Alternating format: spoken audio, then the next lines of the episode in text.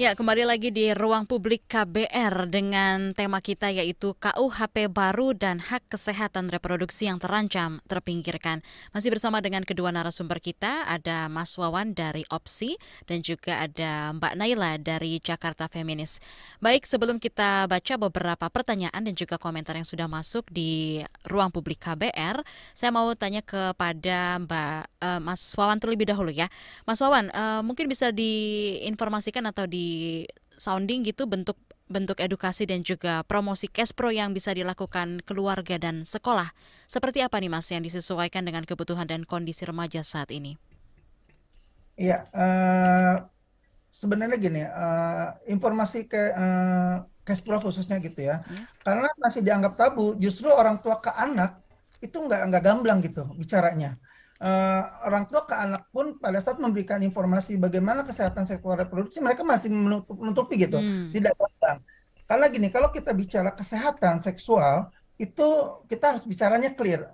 Tidak ada istilah-istilah yang digunakan misalkan. Karena apa? Akhirnya pesannya tidak sampai. Uh, yeah. masih ada tabu gitu ya dan ini menjadi penting uh, bahwa bagaimana uh, informasi kesehatan seksual itu tidak hanya aktivitas seksnya yang di jadi kita tidak mengajarkan bagaimana melakukan hubungan seks, tapi bagaimana dampak dari perilaku seksual uh, di usia dini.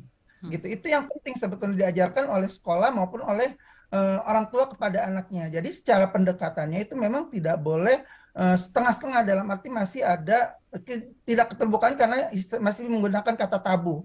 Jadi eh, justru akhirnya remaja mencari sendiri di luaran tanpa pendampingan.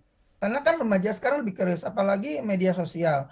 Uh, informasi secara elektronik itu juga mereka gampang sekali googling dan segala macam. Tanpa pendampingan hanya mereka coba-coba gitu. Nah, ini yang yang akhirnya berdampak. Jadi pentingnya pendekatan uh, baik itu sekolah maupun uh, orang tua kepada anak uh, terkait informasi seksual dan reproduksi bukan bagaimana mengajarkan cara melakukan hubungan seks, tapi bagaimana dampak yang akan diterima apabila ini terjadi di usia dini. Itu sih, Mbak.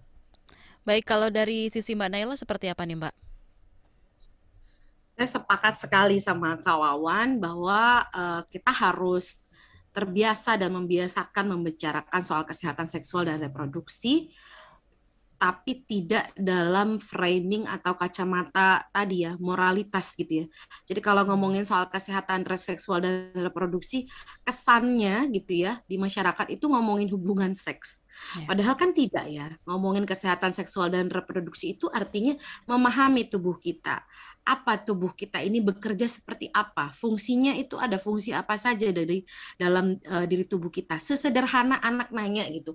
"Mam, Bu, saya tuh keluar dari mana sih gitu ya hmm. kan ini aja orang tua kadang masih bingung gimana ya menjelaskan kepada kepada anak gitu ya soal uh, apa namanya uh, proses reproduksi gitu kan dan bagaimana dia bisa bisa paham uh, kita bisa menjelaskan dengan sangat baik gitu tentang uh, proses dia dilahirkan begitu. Nah, hmm. hal-hal hmm. yang kayak gini sebenarnya kan juga adalah bagian dari kesehatan seksual dan reproduksi. Tapi karena kacamatanya adalah kacamata moralitas, maka yang yeah. dianggap mem, dianggap uh, pembahasan soal kesehatan seksual reproduksi itu adalah soal caranya berhubungan seks gitu. aktivitasnya gitu. ya malah betul aktivitasnya gitu hmm. padahal kalau ngomongin soal aktivitas seks gitu ya kayaknya kita bukan soal pendidikan bagaimana cara eh, ber, berhubungan seksnya gitu yeah. ya tapi sebenarnya bagaimana konsekuensinya apa sih konsekuensi dari berhubungan seks itu sehingga anak-anak paham, anak-anak tahu oh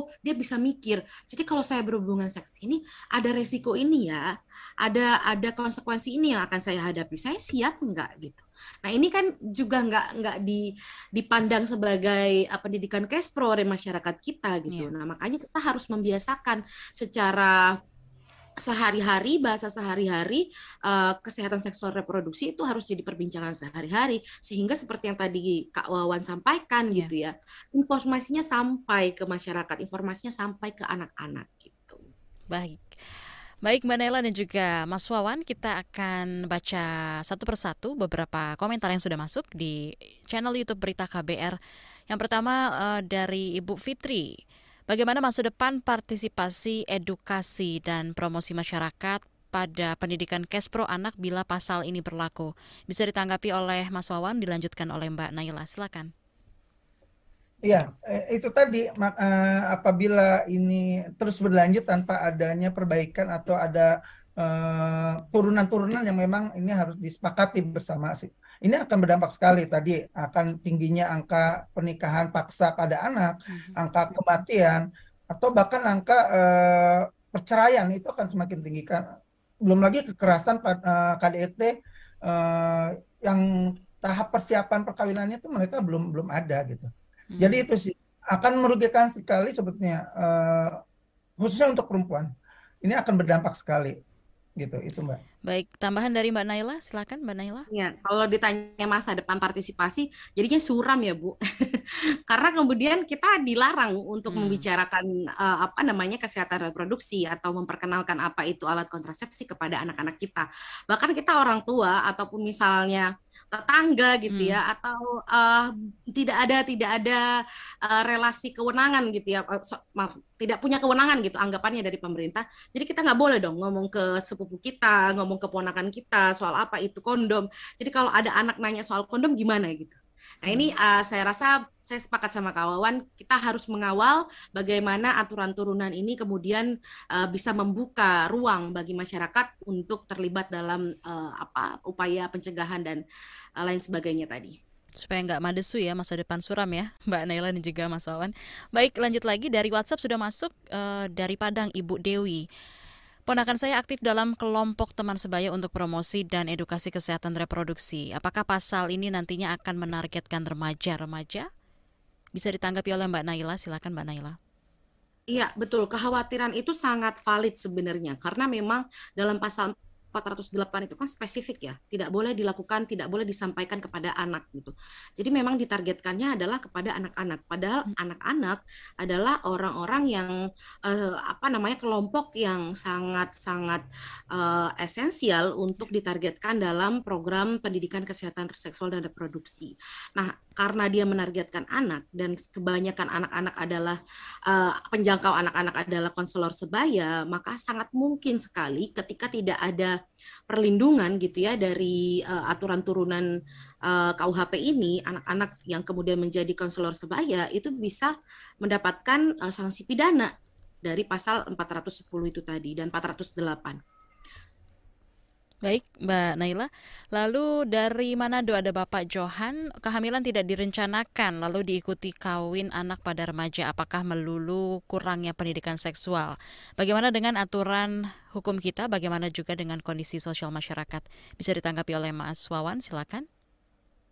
Ya, uh, betul bahwa memang uh, kita terbentur juga dengan Undang-Undang Perlindungan Anak di mana akhirnya tapi kan tidak semuanya keluarga itu bisa mau terbuka terkait dengan informasi-informasi uh, khususnya kesehatan seksual gitu. Jadi masih ada eh, batasan-batasan uh, yang akhirnya anak ini perlu cari informasi lebih jauh. Nah, tanpa adanya pendampingan uh, ini juga akan menjadi fatal buat si anak gitu. Hanya membaca, menerima informasi tanpa adanya edukasi dan informasi yang lebih valid. Uh, itu yang akhirnya berdampak pada uh, kehamilan yang tidak direncanakan pada akhirnya gitu. Dan pilihannya uh, kembali ke keluarga. Uh, satu ya pilihannya dikawinkan secara paksa gitu anak. Tanpa dia punya pilihan apakah saya mau melanjutkan kehamilannya tanpa melalui pernikahan atau bahkan fatalnya kita ada pasal uh, apa namanya aborsi yang justru akan mengkriminalkan si anak itu sendiri remaja perempuan itu tidak punya pilihan pada akhirnya. Pada saat dia hamil yang tanpa direncanakan. Dia melakukan aborsi akan dikriminalkan dia dikawinkan tapi karena tidak uh, kesiapannya gitu karena berdampak pada masa depannya. Jadi memang peran orang tua itu menjadi penting. Bagaimana komunikasi itu harus dibangun gitu. Terutama uh, apa ya ke nggak cuma ke remaja perempuan, ya. ke remaja laki-laki pun harusnya informasi ini sampai. Bagaimana agar laki-laki pun gitu bisa memperlakukan pasangannya hmm. atau uh, teman dekatnya gitu agar juga ini tidak terjadi. Jadi sebetulnya uh, semua gender itu perlu diberikan informasi di tingkat keluarga, tapi lagi-lagi keterbatasan yang mereka belum berani terbuka secara gamblang untuk membicarakan masalah kesehatan seksual. Baik, Mas Wawan, uh, sudah ada pertanyaan juga terkait aborsi ini juga gitu ya dari Ibu Tika di Semarang. Tadi disinggung kalau pasal soal alat pencegahan kehamilan ada kaitannya juga dengan pasal aborsi dan zina. Dalam aturan KUHP baru seperti apa aborsi ini, Mas? Apakah uh, seperti sekarang nantinya akan dipenjara atau seperti apa? Dari Mbak Naila bisa ditanggapi? Ya, terima kasih atas pertanyaannya. Untuk aborsi, sebenarnya ada sedikit kemajuan dibandingkan dengan pengaturan dalam Undang-Undang Kesehatan. Jadi uh, saat ini yang diperbolehkan untuk melakukan aborsi adalah orang yang mengalami indikasi kedaruratan medis, lalu kemudian korban perkosaan dan korban kekerasan seksual gitu ya. Itu kemudian punya hak untuk melakukan uh, aborsi karena memang mereka mengalami penderitaan penderitaan yang luar biasa dari uh, kehamilan tersebut gitu kan. Mm-hmm. Uh, tapi uh, lagi-lagi uh, ini kita harus lihat dari satu kesatuan gitu ya. Kita nggak bisa lihat oh pasal aborsinya lumayan bagus gitu ya. Mm. Tapi ternyata ada pasal zina, ada pasal uh, apa namanya alat kontrasepsi yang kemudian saling uh, menegasikan gitu ya upaya-upaya perbaikan terhadap uh, kesehatan perempuan gitu misalnya gitu. Uh, kita ngomongin soal aborsi aman itu diperbolehkan, tapi kita ngomongin kita kita melarang gitu ya, melarang hmm. uh, penyebaran informasi alat kontrasepsi kan sama aja. Jadi makin tinggi angka kehamilan tidak direncanakannya gitu. Sementara angka kehamilan tidak direncanakan tinggi, ada ancaman kriminalisasi aborsi, ada ancaman kriminalisasi zina. Saat ini zina itu diperluas. Jadi hmm. bukan hanya orang yang dalam ikatan perkawinan, tetapi semua orang yang beraktivitas seksual gitu ya di luar ikatan perkawinan kemudian akan dipidana gitu. Nah ini ini persoalan yang saya rasa sangat kompleks yang akan uh, berdampak luas terhadap kehidupan kita. Kalau dulu hmm. uh, di KUHP yang lama gitu ya, uh, zina kemudian memberikan upaya perlindungan kepada pasangan gitu ya, kepada keluarga, kepada istri atau kepada suami gitu. Karena uh, ini tidak hanya delik aduan, tapi juga uh, memberikan kesempatan kepada keluarga mempertahankan rumah tangganya. Nah kalau sekarang nggak ada itu udah. Jadi kalau udah ketahuan zina, bisa didelik aduan masuk penjara langsung. Kalau yang KUHP lama, ketahuan berzina harus diselesaikan dulu secara perdata. Mau cerai hmm. nggak? Kalau mau cerai bisa nih langsung ke pidananya. Kalau sekarang nggak langsung pidana, nggak ada penyelesaian perdata. Nah ini kan uh, merugikan kepada hmm. orang-orang yang kemudian dalam ikatan perkawinan dia mau mempertahankan rumah tangganya gitu ya. Uh, dia mau mempertahankan rumah tangganya terlebih dahulu, masih memberikan kesempatan kepada pasangannya misalnya seperti itu. Nah dalam KUHP yang sekarang udah nggak ada kesempatan itu. Gitu. Baik. Jadi sangat kompleks gitu ya kalau kita ngomongin KUHP baru. Baik Mbak Naila dan juga Mas Wawan, kita akan kembali lanjutkan kembali obrolan kita di pagi hari ini tentunya di ruang publik KBR dan untuk Anda yang sudah memberikan pertanyaan akan kami bacakan setelah pesan-pesan berikut ini. Tetaplah bersama kami.